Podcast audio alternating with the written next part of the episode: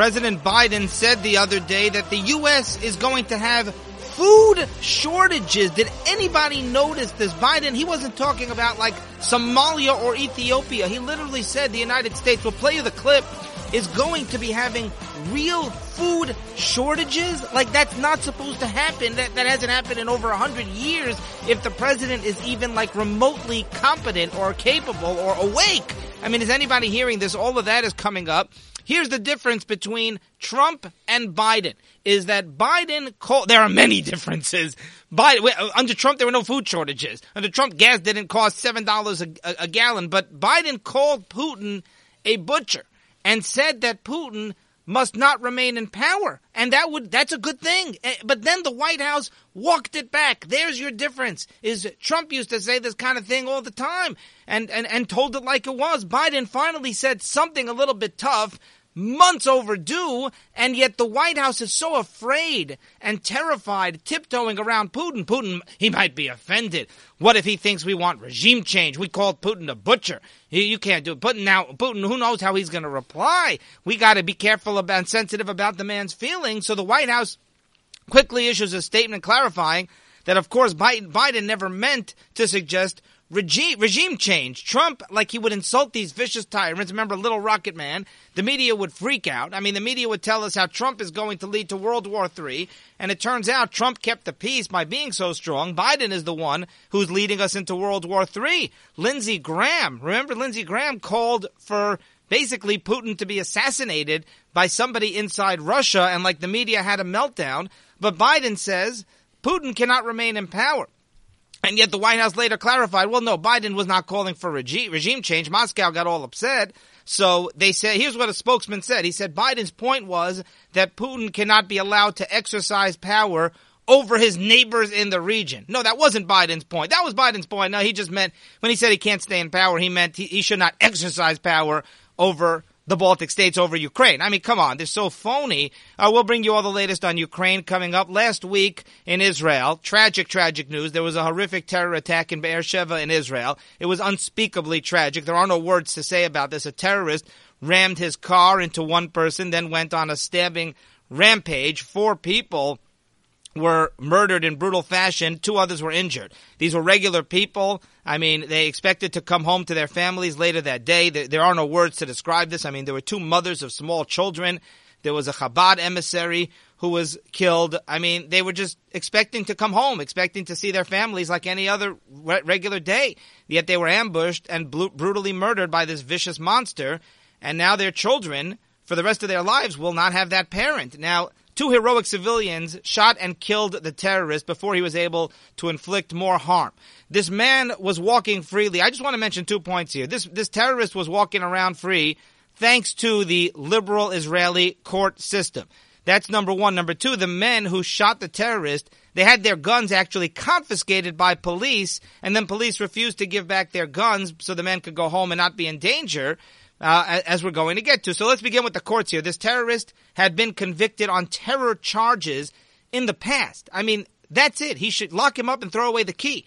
He tried to join ISIS, and yet he was only sentenced to 4 years in jail. To me, it's very simple. If you try to join ISIS or you try to join a terror group, you're in jail for life. You don't get a second chance. That's it. That itself, what type of person do you need to be to try to join ISIS? Like, that tells you you're pure evil. There is no way to ever repent. There is no way that you can ever come back from that and ever show your remorse.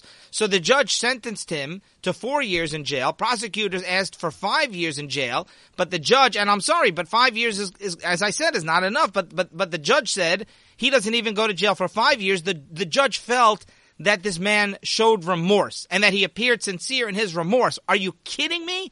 He tried to join ISIS, but he seems sincere in his remorse? I mean, this is in Israel, of all places? Like, this is totally inexcusable. The judge, to me, is almost an accomplice to murder. And even 5 years, that's the kind of thing that happens in the UK, and then these people come out. And how often do we hear that somebody commits a terror attack in places like the UK And it turns out they were already in jail on terror charges, but they were released. It's totally inexcusable. It's really disgraceful. If you join ISIS, it's an act of war. Like, you're literally an enemy of the state. And as far as the police go, they confiscated the guns for a forensic test. Now, I understand. It's routine. It's a routine forensic test. These guns were used to gun down a terrorist. I get it. It's routine protocol. But here's the thing. One of the heroes said, listen, the video was posted online. The video was spread all over social media. These men were on video, their faces, talking about these heroes who gunned down this terrorist. So they were in danger. They're in danger. They're targets now by more Arab terrorists who are possibly seeking revenge. So they're afraid for their lives. They're afraid for their families. And they said, we need our guns. The police refused to give them their guns back until they were done with these tests, which who knows how long that takes. And the police gave them no replacement weapon. And by the way, I'm not even sure why you need forensic tests, because there are multiple videos of the shooting. So you're able to actually see exactly what happened. It's not like, you know, you need the gun forensic test, or else you're not aware, or you can't analyze what took place. You can watch them being shot on the video, but just give them a replacement gun. It's very simple. And in general, you know, the Israeli courts, very leftist, very soft on crime. The police in Israel often are corrupt. Doesn't mean all of them, but many of them. Sometimes they're actually tougher on West Bank settlers and on Haredim than they are on the Arabs, who are the real enemies. I mean, it's egregious. All right, President Biden, as I said, he says that we can expect food shortages. This is a very big deal when the president of the United States says that the United States can expect real food shortages, and the media is totally ignoring this story. And I think the White House is ignoring this story. It's been nearly 100 years since there are any real food shortages in the U.S., as you can imagine. Now, if you're going to say, listen, Biden, he's just delusional. It's just Biden, so he says these things. And, well, if he is, that's an equally big story. Either way you go, there's a bombshell here. The president of the United States said there's going to be real food shortages. We'll play you the clip. So if he's accurate, that's a bombshell, obviously. And if he's not, then, like, the president is so delusional and so living in a bubble and so out of touch that he just said there's going to be food shortages. What's the man talking about? So either way, this is a big deal. So listen to this clip. With regard to food shortages, yes, we did talk about food shortages. And it's going to be real. The price of these sanctions is not just imposed upon Russia. It's imposed upon an awful lot of countries as well, including European countries and our country as well. Okay, so he very clearly – now, it's tough to listen to. Biden lately, the last few weeks, is even tougher to listen to than he used to be. It's painful. It's painful to listen to the man. He's slurring his words. You feel bad for him. You really do.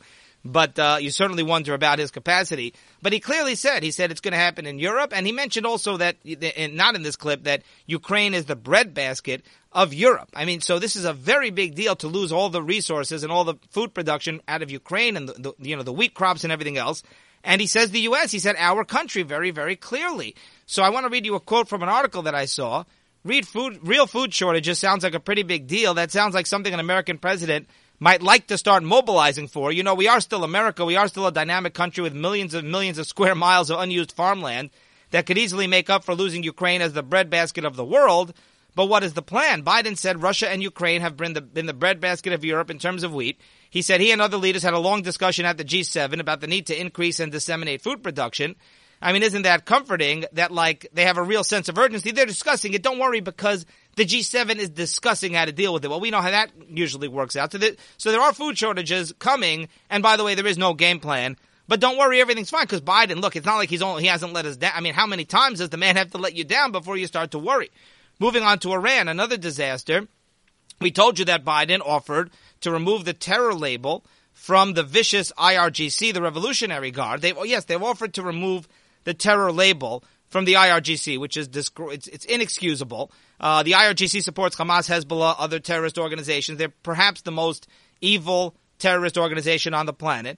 And even Biden just making the offer to remove the label, that itself to me is a war crime right there. But here's, get this, Iran has rejected the offer. And this is how the negotiations go. Biden makes concessions. Iran refuses the concession, says we want more. Biden says pretty please, cherry on top.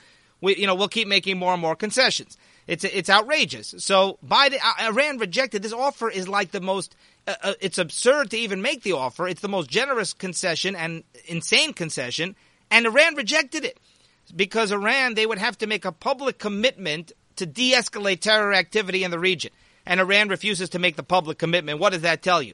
Now, they want to write a private letter to Biden, but they don't want to make a public commitment. Now, the commitment is meaningless. We know what happens. They make the commitment. The designation of terrorist is removed. And then they go on to commit more terror acts. We know how this game works. It's all a sham. But they don't even want to do that. The Iranians don't even want to do that because they don't want to even be viewed as getting weak on sponsoring terror because it's like bad PR for them. I mean, this whole nuclear deal, it looks like it's going to be such a disaster. You know, now there's Blinken is saying he's not sure. It may not be imminent. I hope it's not, but we'll have to wait and see. The new health commissioner, look at this, the new health commissioner in New York City, you cannot make this stuff up, wants to keep the mask mandate in place on 4-year-olds. In New York City, the mask mandate has been removed, as we've told you, from everybody in New York City except for children 4 and under, except for children under 5. They're the only ones who need to suffer because they're at major risk of COVID, right? So finally, New York City's getting a little smart. It took a lot of pressure and wants to remove the mask mandate. But the new health commissioner, oh, this is frightening, that this is what the health commissioner believes. He wants to keep it in place. I think we should keep 4-year-olds, keep masks on 4-year-olds, keep forcing 4-year-olds to wear masks. I mean, it's lunacy. Dr. Ashwin Vasan, he says, keep the mask mandate, and he also wants to keep the vaccine mandate in place for the city's private workforce. Here's what he said, quote, "I would love nothing more than to send my son to daycare without a mask, but as a scientist, I want to keep him safe because he's not eligible for a vaccine." As a scientist, he wants to, I mean, this is the furthest thing from science. This man, I feel bad for his children. He wants to send his son to daycare without a mask, but it's not safe. Now, this mandate, you could literally be 97 years old and not vaccinated, and you do not need to wear a mask because you could be vaccinated. How silly is that, that a 97-year-old does not need to wear a mask, even if they're not vaccinated, but a 4-year-old needs to wear a mask? And as a scientist, your son, Mr. Ashwin Vasan, Dr. Ashwin Vasan, your son is in more danger of getting hit by a bus on the way to school than of getting severely sick from COVID. He's more likely to get severely sick from the seasonal flu than from COVID.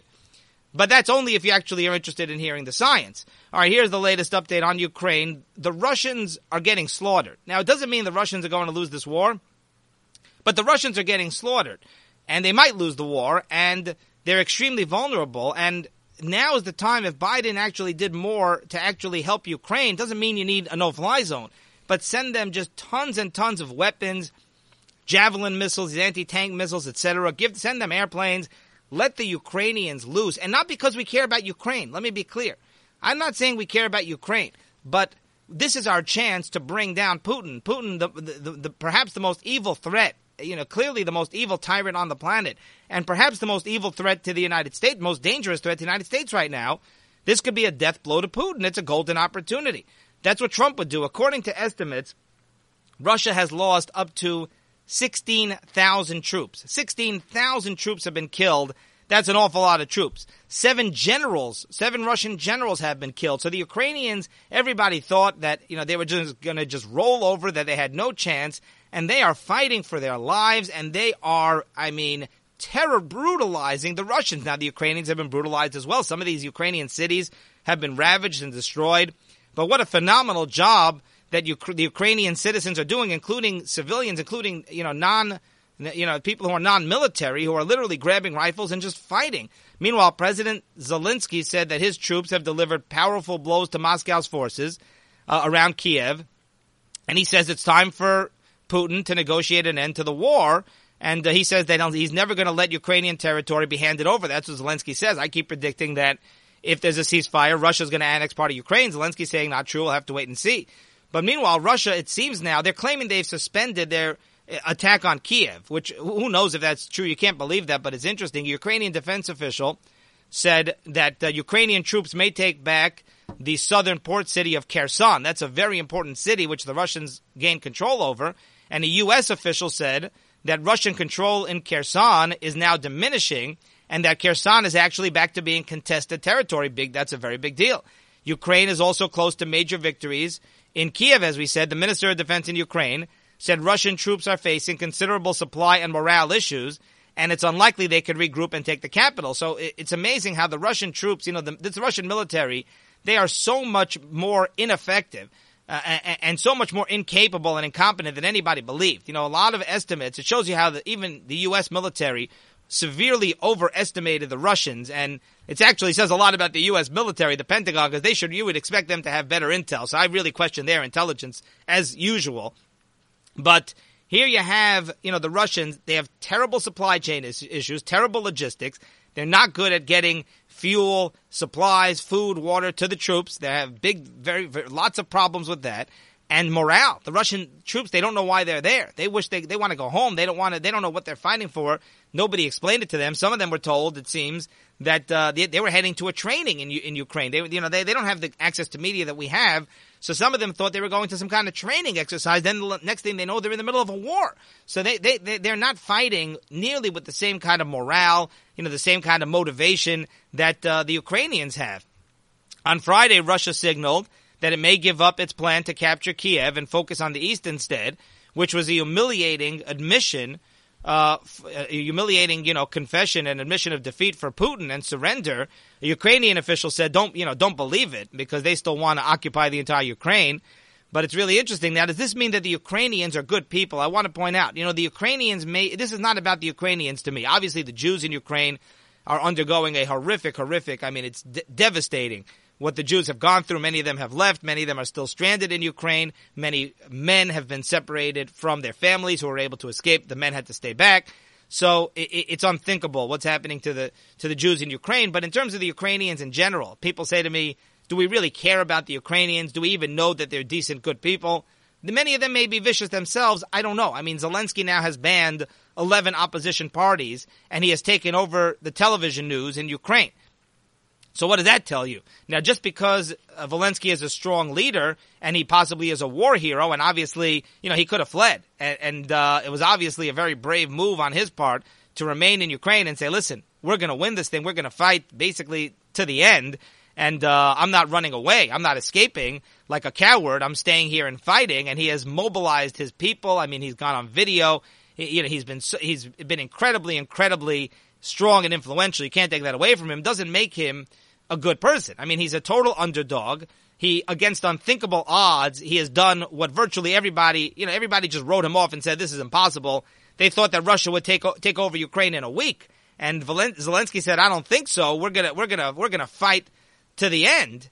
So, we need to see really how things play out. It does seem that many Jews had a good life in Ukraine and were not persecuted. So it's really difficult to know all the, reality facts on the ground. And look, obviously there are many people who are innocent in Ukraine who are being killed and wounded. I'm talking about, there are millions of women and children. The Russians are guilty of the most horrific war crimes, attacking hospitals, maternity wards, schools, and even though nobody's in school, obviously, but the schools are being used to shelter innocent kids, innocent families. Lives have been shattered. Millions and millions of lives have been shattered. The homes have been destroyed. The cities have been destroyed. The towns, the villages, they're never going back. So it's really unthinkable how many millions of lives have been torn apart by this monster Putin. But there may be a lot of bad people on both sides. It's just a massive tragedy all around. And finally, Joe Biden is releasing a new plan to tax billionaires. Biden is proposing a new tax on billionaires, as we would expect. Now, I want to make this point. I'm not inherently against a tax on billionaires, but it's absurd for Washington to get even more tax money right now from whoever. This is the issue, is if you want to tell me, well, look, the billionaires, they do have a lot of money. Some of them have these tax loopholes. So what's wrong? Why can't we tax the billionaires a little bit more? They can afford it. I'm not inherently against that, but it makes zero sense. The government, and I say this all the time, the government is addicted to spending. It's like taking a drug addict and saying, listen, he needs more money for drugs. And, well, listen, there are billionaires. Elon Musk has plenty of money, so let's take the money from Elon Musk and give it to the drug addict, because why not? That makes no sense. That money you're throwing it in the garbage. And literally, I'm not exaggerating, giving the money to Congress, giving that money, to the IRS, paying that money in taxes, it's worse than throwing the money in the garbage. They do bad things with this money. So that's my issue, is that first what you have to do is you have to fix Washington. You have to fix the addiction. They're redistributing wealth. They're taking the money that the billionaires know how to use properly, and they're giving the money to these clueless politicians. They're wasting trillions of dollars. There's a $1 trillion budget deficit, which is out of control. There's $30 trillion in national debt, and that money's going up. We owe trillions to China. These politicians, they waste so much money. I mean, they have no idea how to spend the money. So that's my issue. First, if you want to balance the budget, if you want to stop wasting so much money, and, you know, and you want to actually cut spending by the trillions, cut out all these wasteful garbage programs that, you know, the billionaires know how to spend the money. The billionaires, they invest a lot of that money into the economy. They do good things with the money. The government, they're the last people on the planet. I almost rather give it to the drug addict than give it to Congress. So that's my issue, is balance the budget, pay off the national debt, pay off, the whole thing, oh, well, that's never going to happen, right, $30 trillion. Pay off $5 trillion in national debt. It's getting bigger. You know what? Stop increasing national debt. Pass a law. Balance the budget and pass a law. We are not borrowing any more money for the next 5 years. You're not borrowing any money. It's like everybody else in the world, where you actually have to stay within your means. And tell that to Congress, who should be able to do that. And then you want to tax the billionaires, tax the wealthy. I'm all for it. That's going to do it for today, and we will see you next time.